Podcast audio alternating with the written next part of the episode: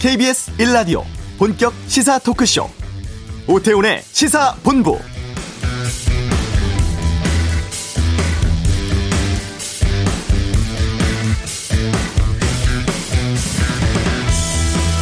어제 퇴근 시간쯤부터 수도권에 많은 눈이 내렸고 밤사이 극심한 체증과 교통사고 잇따랐습니다. 퇴근하는데 1박 2일 걸렸다는 분도 있고요. 차 버리고 간 분도 계시더군요. 오늘 아침 출근길도 내린 눈이 얼면서 곳곳 빙판길도 많은 불편 겪었는데요. 이게 끝이 아닌 것 같습니다. 서해안과 제주 등의 대설특보 발효됐고 오늘도 이 지역에선 많은 눈이 예상됩니다. 추위도 걱정입니다. 어, 지금 서울 기온 영하 14도라고 하죠. 서울에 3년 만에 한파경보 발령됐고 북극발 강추위가 내일 절정에 이를 것으로 보입니다. 내일은 얼마나 더 기온이 떨어질지 걱정인데요. 되도록 대중교통 이용하시고 강추위에도 대비하셔야겠습니다. 그리고 길이 미끄럽습니다. 낙상 사고에도 좀 대비하시길 부탁드리겠습니다. 물론 방역 수칙도 잘 지켜주시고요. 오태훈의 시사본부 아동 학대로 숨진 정인 사건과 관련해서 입양 문제에 대한 관심이 높아지고 있는데요. 잠시 후 이슈에서 관련해서 좀 알아보도록 하겠습니다. 이번 주 한반도는 북한 노동당 8차 대회에 대해 살펴보고요. 이부 각설하고 재난지원금 또 중대재해기업처벌법 상황 또 4월 보궐선거 관련한 각 당의 입장에 대해서 의견 듣겠습니다. 미국 이주 한인 가정 이야기를 다룬 영화 미나리 영화제 수상 소식 계속 이어지고 있는데요. 세상의 모든 리뷰에서 알아보겠습니다. 오태훈의 시사본부 지금 시작합니다.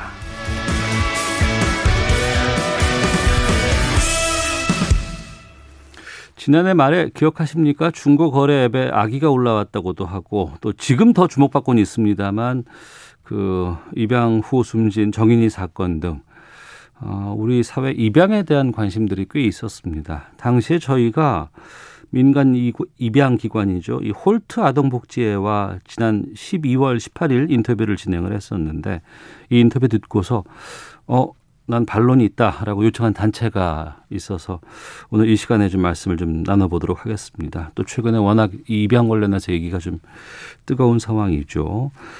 뿌리의 집의 김도현 대표 목사십니다. 연결해서 좀 말씀 나눠보겠습니다. 나와 계십니까? 네, 나왔습니다. 네. 네.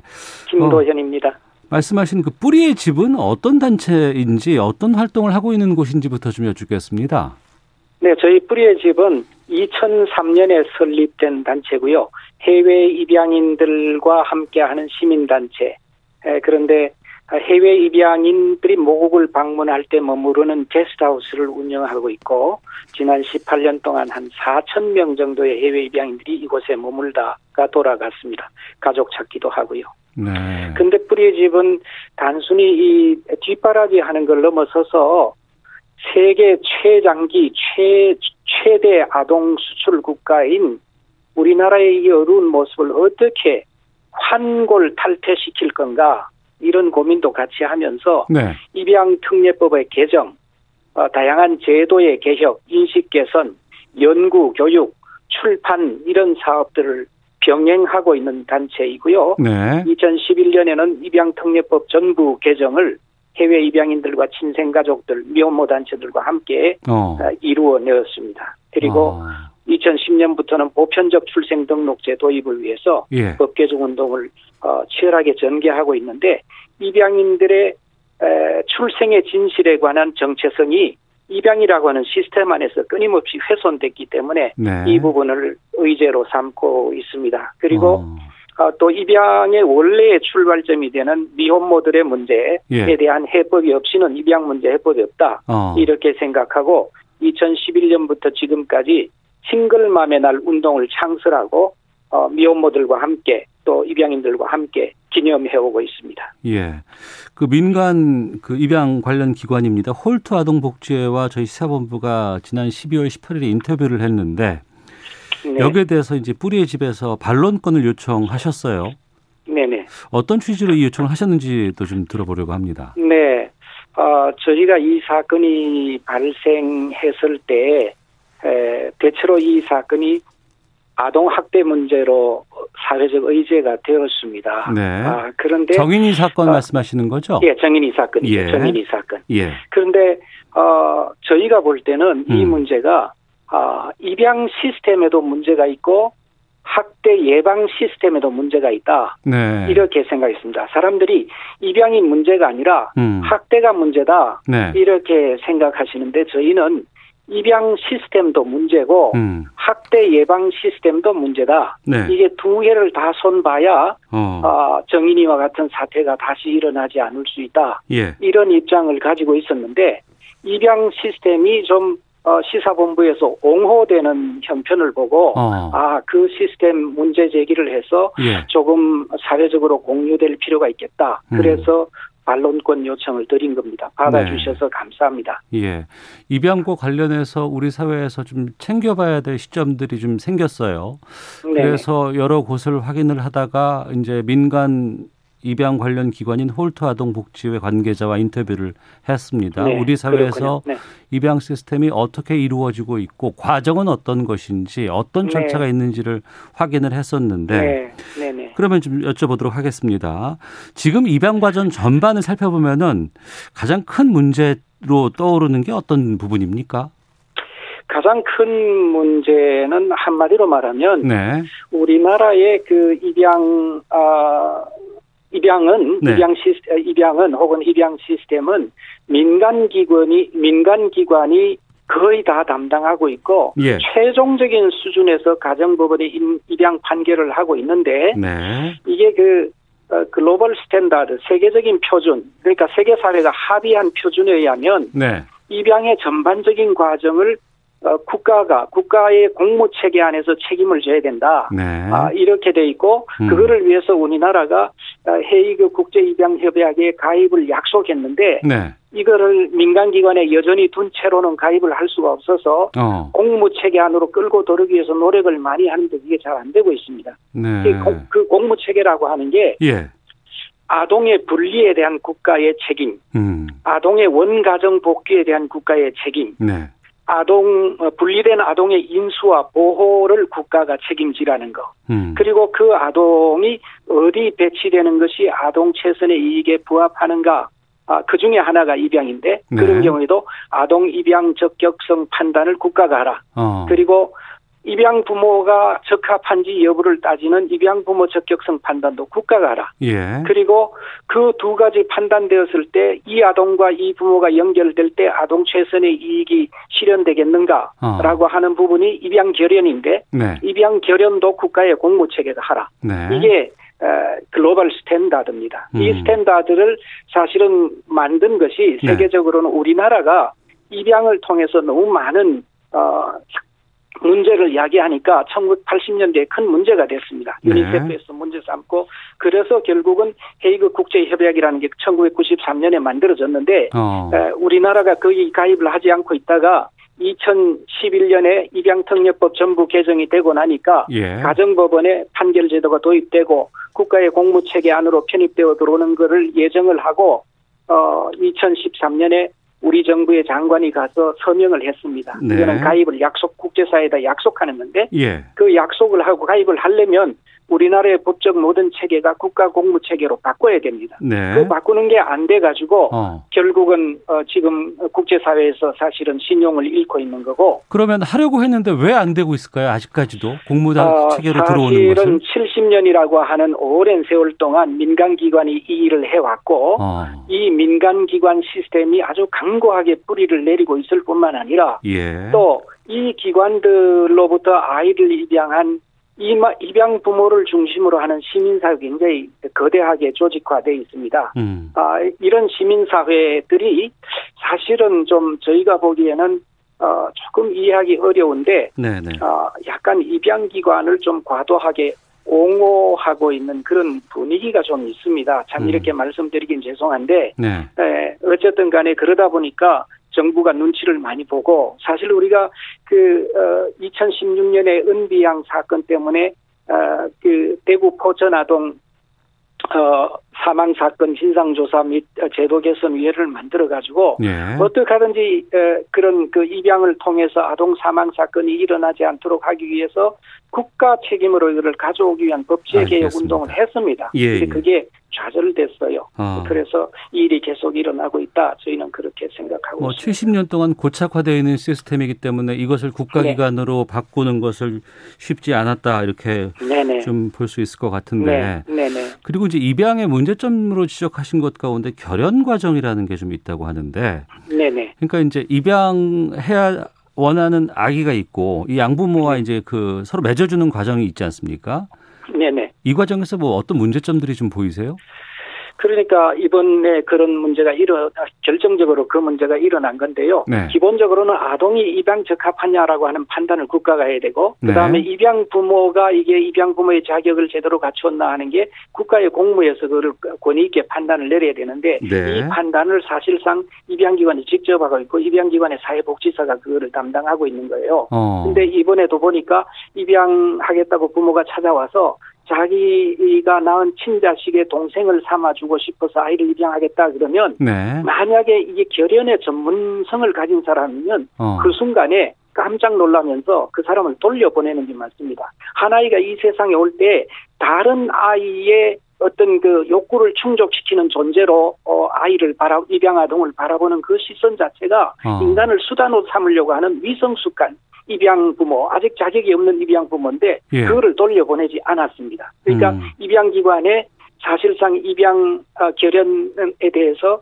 굉장히 큰 실수와 무책임이 일어났고 네. 또 그런 거를 어, 일선 사회복지사가 잘못하면 국내 음. 입양 팀장이 슈퍼바이징을 해서 네. 그런 게 제대로 대로 작동시켜야 되는데 그거를 작동시키지 못한 사람이 사실 어, 방송에 나와서 우리가 잘했다 이렇게 음. 말하는 사태까지 벌어졌다. 네. 아, 그리고 생각해 보면 이 결연이 사실상 문제예요. 어, 음. 입양기관의 입양 결연의 결과로 네. 학대가 일어난 겁니다.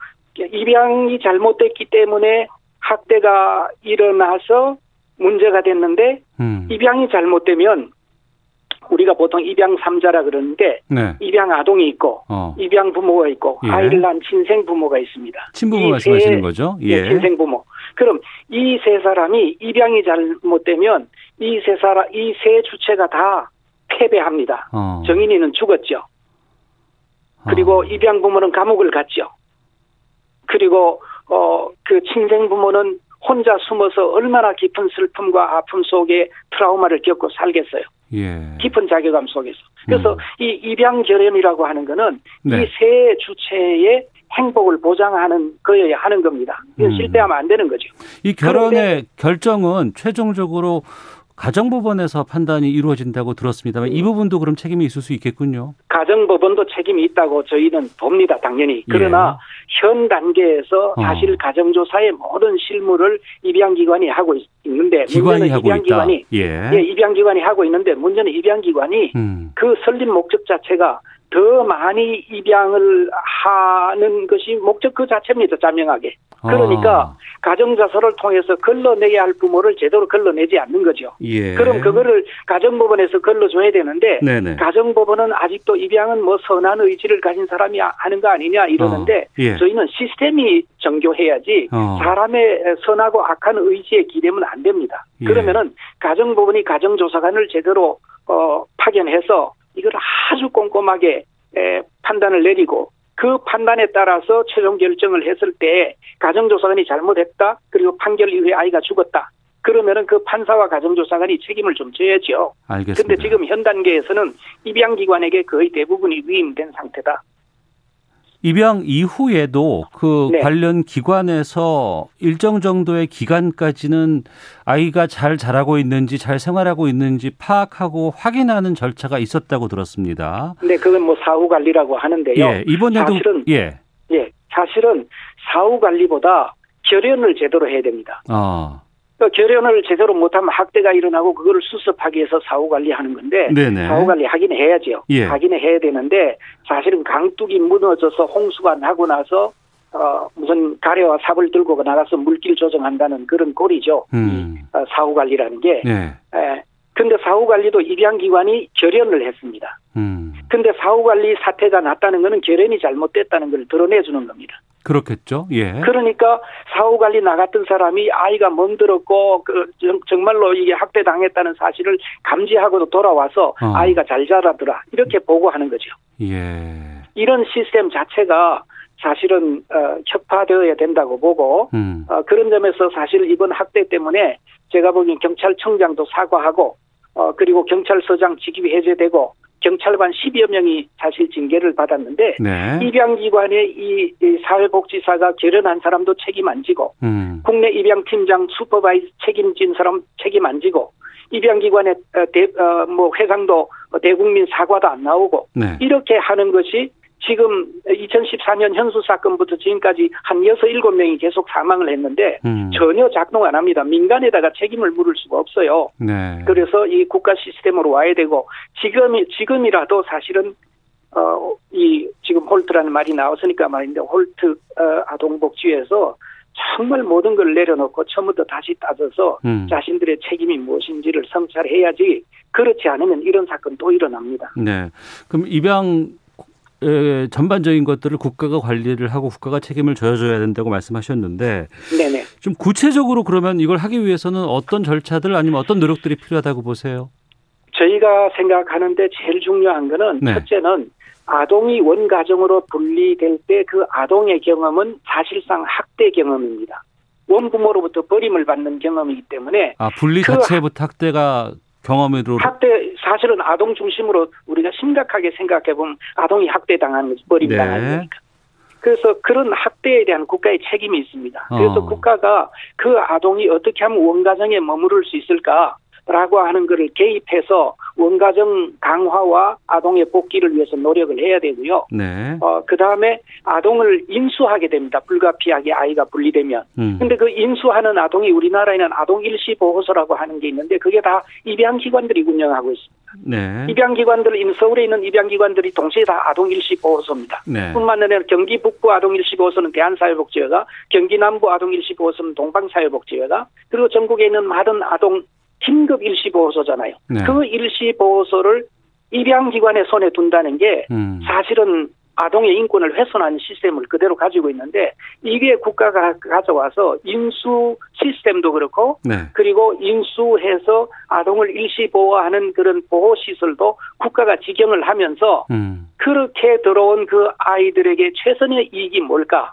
라고 하는 걸 고민해서 원가족을 복, 원가족 복귀를 하든지 네. 어, 일시 이, 가정 위탁을 하든지 음. 또 사정에 따라서 국내 입양을 하든지 네. 또좀 큰 아이의 경우는 그뭐 성, 성인에 가까워가는 아이들의 경우에는 어, 그룹홈에 보내든지 이렇게 아동 최선의 이익의 국가 판단이 입양 시스템 안에는 존재하지 않기 때문에 네. 사실은 국가 책임이 유기되고 있는 겁니다. 그래서 알겠습니다. 국가가 일시 보호소를 가져와라. 네. 네. 그러면 이런 질문도 좀 드려볼까 합니다. 최근에 이 정인이 사건과 관련해서 입양에 대한 시각들이 많이 좀 나오니까 네. 그 전국 입양 가족 연대에서 이런 성명서를 냈습니다. 입양은 죄가 없다. 문제는 네. 아동 학대다. 또 원가정의 중요성을 말씀하셨지만 또 한편에서는 아니 원가정에서도 학대가 이루어지는 것 아니냐라는 또 지적도 있는 것도 사실이기도 하고요. 네. 우리 거의 사회 다 동의함. 예, 예. 예, 말씀하십시오. 우리 사회에서 입양 가정에 대한 편견이 또 생길 수 있지 않을까라는 우려도 좀 듭니다.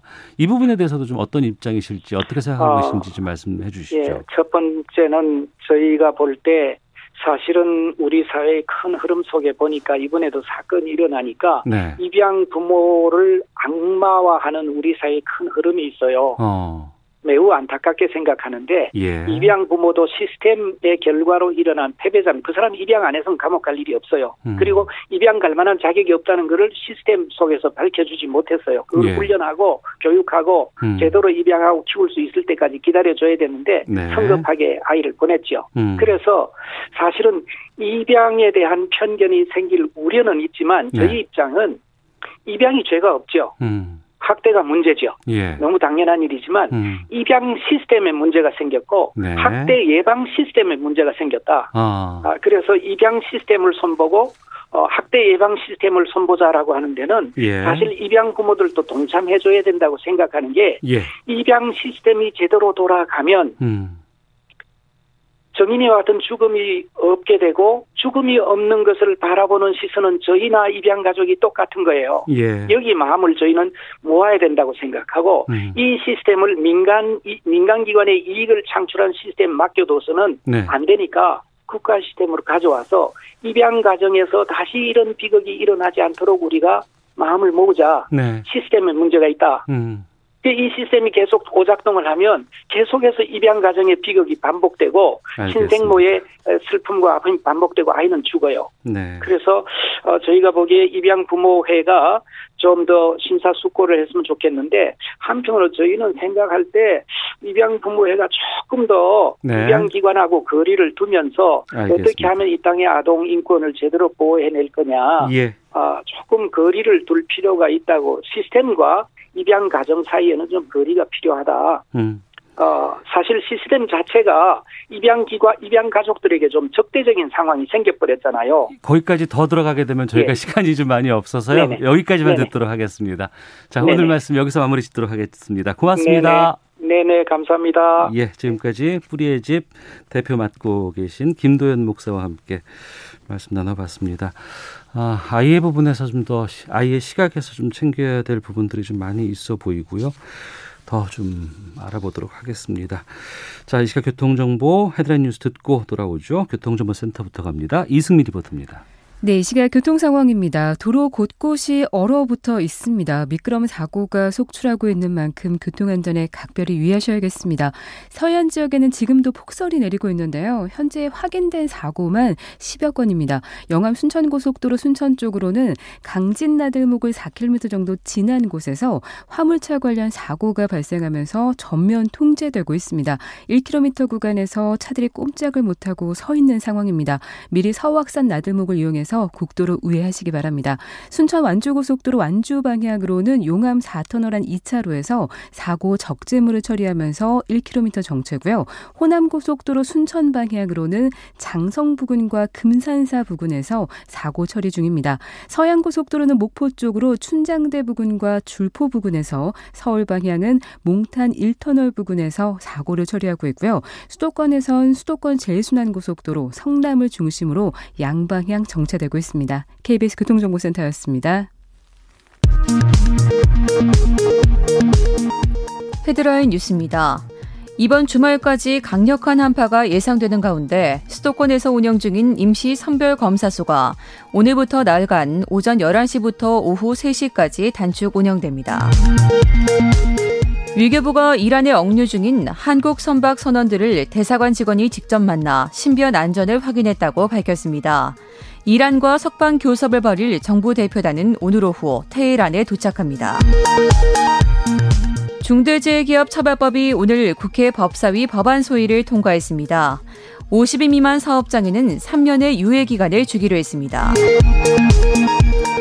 집행유예 기간 중 다시 마약을 투약한 혐의로 경찰 수사를 받는 남양유업 창업주의 외손녀 황하나 씨에 대한 구속영장 심사가 열렸습니다.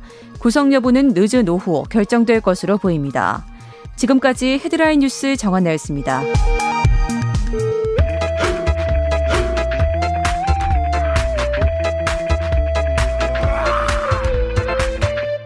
오태우래 시사 본부 네, 한 주간의 한반도 정세 분석하는 시간입니다. 이번 주 한반도는 김형석 전 통일부 차관 연결하겠습니다. 안녕하십니까? 네, 안녕하십니까? 예. 아, 1월 1일 되면 북한에서 어떤 신년사가 나올까 이런 많은 궁금증이 있었는데 이번에 신년사 그렇죠. 없었고 북한 주민들을 대상으로 연합장 성격의 친필 서한을 김정은 위원장이 보냈어요. 네. 이게 어떤 의미입니까?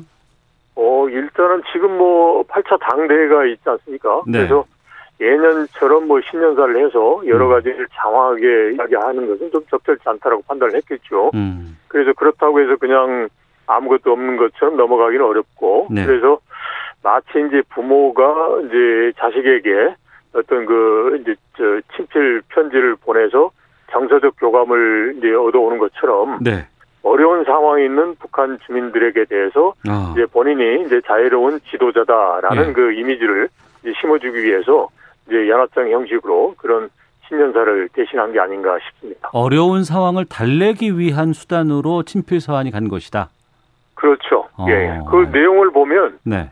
새해를 축하한다 그러면서 어려운 세월 속에서도 변함없이 지지를 해준 데 대해서 감사를 드린다. 네, 네. 그리고 앞으로도 계속적으로 이제 인민을 받드는 그런 일편단심의 그런 변함없는 마음을 가질 거고 음. 인민의 이상이 꼽힐 새로운 시대를 앞당기기 위해서 노력하겠다라는 거니까 네, 네. 이제 어려운 북한 주민들을 이제 다독거린다는 그런 이미지와 함께 그다음에 또 앞으로 새로운 좀 더 나은 시대로 갈 수 있도록 본인이 이제 열심히 노력하겠다 그런 이제 어떻게 보면 정서적으로 접근한 거죠. 네. 신년사가 없었던 곳이 노동당 대회가 곧 있을 거니까 거기에서 나올 것 같다라고 이제 말씀해 주셨는데 그렇죠. 이 예. 노동당 대회라는 게 어떤 행사예요? 그 이제 북한 특히 이제 사회주의 같은 경우는 네. 이제 사회주의에 있는 그 노동자 계급의 이익을 대변하고 실현하는 그런 하나의 이제 조직을 노동당이라고 합니다. 또는 네. 이제 공산주의 당이라고 하는데 음. 당에서 중요한 사항을 결정을 하면 네. 그거를 이제 우리가 보통 생각하는 국가기구, 입법행정사법부가 있죠. 이런 국가기구가 그대로 집행을 하는 겁니다. 네. 그러니까 이제 그 사회주의 국가, 즉 북한의 앞으로 어떻게 움직여야 될까 라는 방향을 결정하는 최고의 그런 그 회의체다라고 이제 볼 수 있는 거죠. 네. 그래서 노동당에서 결정되면 음. 그 결정된 사항을 이제 이제 전역에서 모든 기관이나 기업소 인원들이 모두 다 그걸 이행하기 위해서 예, 노력을 하는 거죠. 그러니까 가장 이제 중요한 그런 회의체다라고 보시면 되겠습니다. 네. 참석자 보니까 규모가 엄청나요. 방청객까지 모두 7천 명 정도가 참가했다고 하고 네, 사진이랑 영상을 보니까 마스크를 아무도 안 쓰고 있더라고요. 네, 예. 그게 그게 보면 이제 어, 당 대표자들을 네.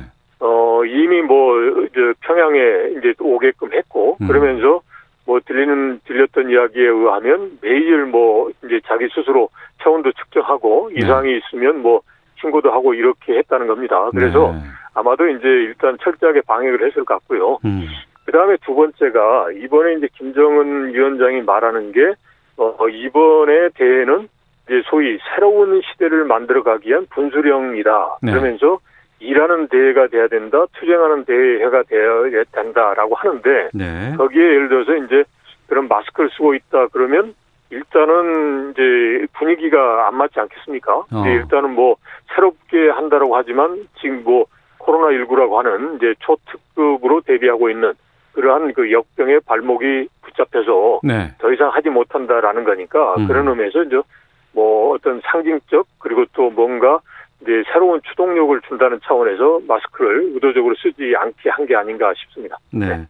당 대회 개회사에서 여러 가지 얘기가 나왔고 주목되는 부분은 경제 실패 부분인데 내세웠던 목표를 거의 모든 부분에서 엄청나게 미달됐다. 네. 이렇게 인정을 했어요. 네. 이건 북한 지도자가 좀처럼 이렇게 안 하잖아요. 그러니까 선대 지도자들은 그렇게 하지를 않았죠. 않았고 이제 이제 그런데 김정은 위원장이 들어서서 이제 네. 과거에 잘못된 거 그리고 또 본인이 잘못된 것 보면 뭐 일부분은 시인도 하고 심지어 어. 또 공개적인 그런 연설하는 과정에서 뭐 눈물도 보이고 또 경우에 따라서는 못한 이제 사람들을 강하게 질책도 하고 또 뭐 이렇게 뭐저 해임도 시키고 하는 이런 네. 것도 했습니다. 그리고 또 우리 남북 정상회담을 할 때 소위 백화원 초대소에 우리 대통령께서 가셨는데 그때 참 시설이 누추하다 이런 식으로까지 이야기하지 않았습니까? 예, 그래서 예, 예, 예. 김정은 위원장이 뭔가 지금 현재 상황에 대해서 가식적인 것보다는 이제 솔직하게 이야기하는 그러한 이제 personality를 가지고 있는 것 같아요. 그래서 음. 지금 이제 보면 새롭게 출발하자라는 하나의 이제 계기가 네. 2016년에 김정은 위원장이 집권을 하고 난 다음에 이제 차 당대회를 하면서 경제적으로 소위 그 사회주의 강국을 만들기 위한 그러한 이제 목표를 제시했거든요. 그 음. 목표가 바로 국가 경제 발전 5개년 전략인데 네. 실제로는 이게 제대로 이루어지지가 않았죠. 그러니까 이게 엄청나게 미달됐다 그러면서 그러면 이 상황에서 새롭게 출발을 하자. 음. 라는 하나의 이제 명분, 모멘텀을 삼기 위해서 이런 표현을 쓴 것 같아요. 그래서 네. 이걸 보면 이제 이번에 어, 당 대표로 선출된 사람도 이제 북한 스스로가 이야기하는 게 이제 옛날 있던 사람들 그대로 한 게 아니라 일할 수 있는 사람으로 구성을 했다.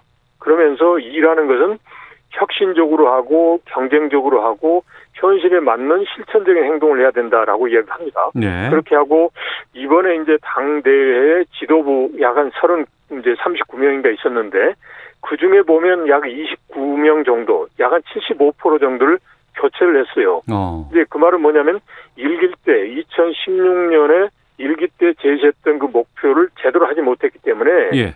이기 때 새롭게 하자라는 거란 말이죠. 그러니까 어.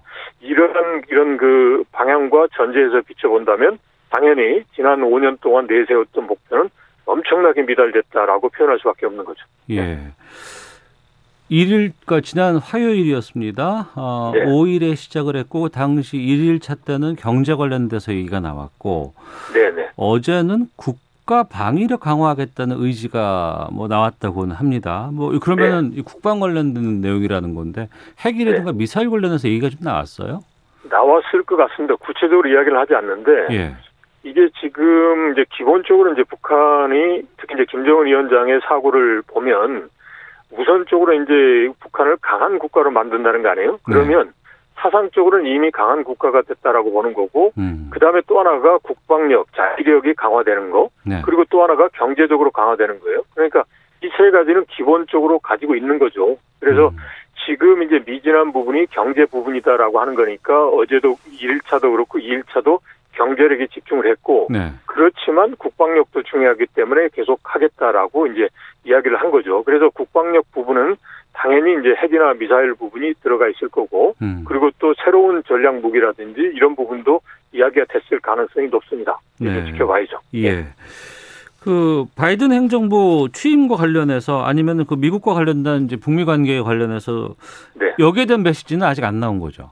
아직까지는 없습니다. 그러니까 심지어 바이든 대통령이 이제 당선까지 됐는데 네. 이제 그것 자체에 대해서 보도를 하고 있지 않거든요. 음. 근데 보면 이제 어제도 그렇고 오늘도 나왔는데 이제 그 부분에 보면 그 대외 관계 진전을 위한 그 뭔가의 그 제안을 어 제시하고 토론했다라는 게 보여요. 그래서 이 대외 관계가 꼭 뭐 미국만을 의미하는 거 아닐 수도 있거든요. 뭐 음. 중국과의 관계라든지 되는데 근데 결국 핵심은 이제 바이든 대통령이 새롭게 당선을 했다. 그리고 바이든 대통령과 어떠한 관계를 맺겠다라는 입장 표명이 어떻게 나올까라는 게 관건인데 네. 현재로서 보면 대외관계 진전이라고 표현했기 때문에 이제 소위 말하는 과거 방식의 그런 그 갈등과 그다음에 충격 요법의 방법보다는 이제 미국하고도 이제 좋은 친선 우호 협력 관계로 가져가겠다. 음. 그런데 그냥 가져가겠다는 게 아니라 미국이 무언가 이제 북한을 적대시 국가로 보지 않고 이제 서로 협력할 수 있는 국가로 봐야 된다는 그런 그 어떤 전제 조건이나 또는 이제 그런 자락을 깔면서 미국과 이제 협력 관계로 가겠다 라는 방향으로 나올 가능성도 있지 않겠느냐 싶습니다. 네. 이게 뭐 몇 박 며칠 동안 계속 하는 것 같은데 언제쯤 끝나나요, 이게? 이게 2016년에 3박 4일 했습니다. 예. 그러면서 이제 지금 이제 보도 나온 거 보면 이제 그 대외 그그저 뭐야 저 중앙위 내부 사업 총괄을 했다 그러는데 그게 2016년에는 이틀 했는데 이번에 네. 3일을 하고 있어요. 그래서 어. 이게 4일 이상이 될 가능성도 있는데 예. 이제 통상적으로 보면 한 4, 4, 3박 4일 정도 음. 하고 그다음에 이제 마무리를 하는 거니까 아마도 이제 오늘 오늘 끝나지 않으면 내일까지 할 것 같은데 네. 아마도 지금 상황을 보면 내일까지 해야 되지 않을까 싶습니다. 보니까. 그러면 이 네. 8차 당대회를 분수령으로 해서 이게 끝나고 나면은 북한에 어떤 큰 변화가 올 수도 있습니까? 어 일단은 대외적으로 변화가 있을 수가 있죠. 예. 그러니까 기본적으로 이제 뭐 자체적으로 경제를 성장시키기 위한 노력을 하겠지만 음. 이제 이거 자체가 되기 위해서는 자체적으로 하기는 데는 한계가 있다는 안단 말이죠. 네. 그러면 남북 관계를 포함해서 대외 관계의 변화를 가져와니까 거기에 대한 이제 북한의 조치가 있겠죠. 음. 그럼 우선적으로 남북 관계에 있어서도 이제 최소한 이제 북한이 지금 이제 대화와 단절을 시켜놨잖아요. 이것 자체를 이제 열어주는 그런 조치도 있을 수가 있고 그렇게 된다면 이제 북한이 이제 작년에 봤던 그러한 북한과 다른 북한의 모습으로 나올 수가 있는 거죠. 네. 자, 아마 그러면은 다음 주 이 시간이 되면은 이번 네. 8차 당대회에서 어떤 결과가 있었는지 또 이것이 그렇죠. 우리에게는 어떤 영향이 있을지 좀 알아보는 시간 가질 수 있을 것 같습니다. 그러면 예, 다음 주에 뵙겠습니다. 고맙습니다. 네, 고맙습니다. 김영석 전 통일부 차관과 함께했습니다. 잠시 후 2부 각설하고 있습니다. 4차 재난지원금 공방부터 최근 발생한 다양한 정치 이슈에 대해서 알아보겠습니다. 세상의 모든 리뷰 영화 미나리에 대해서 이야기 나눠보겠습니다. 2부로 가겠습니다.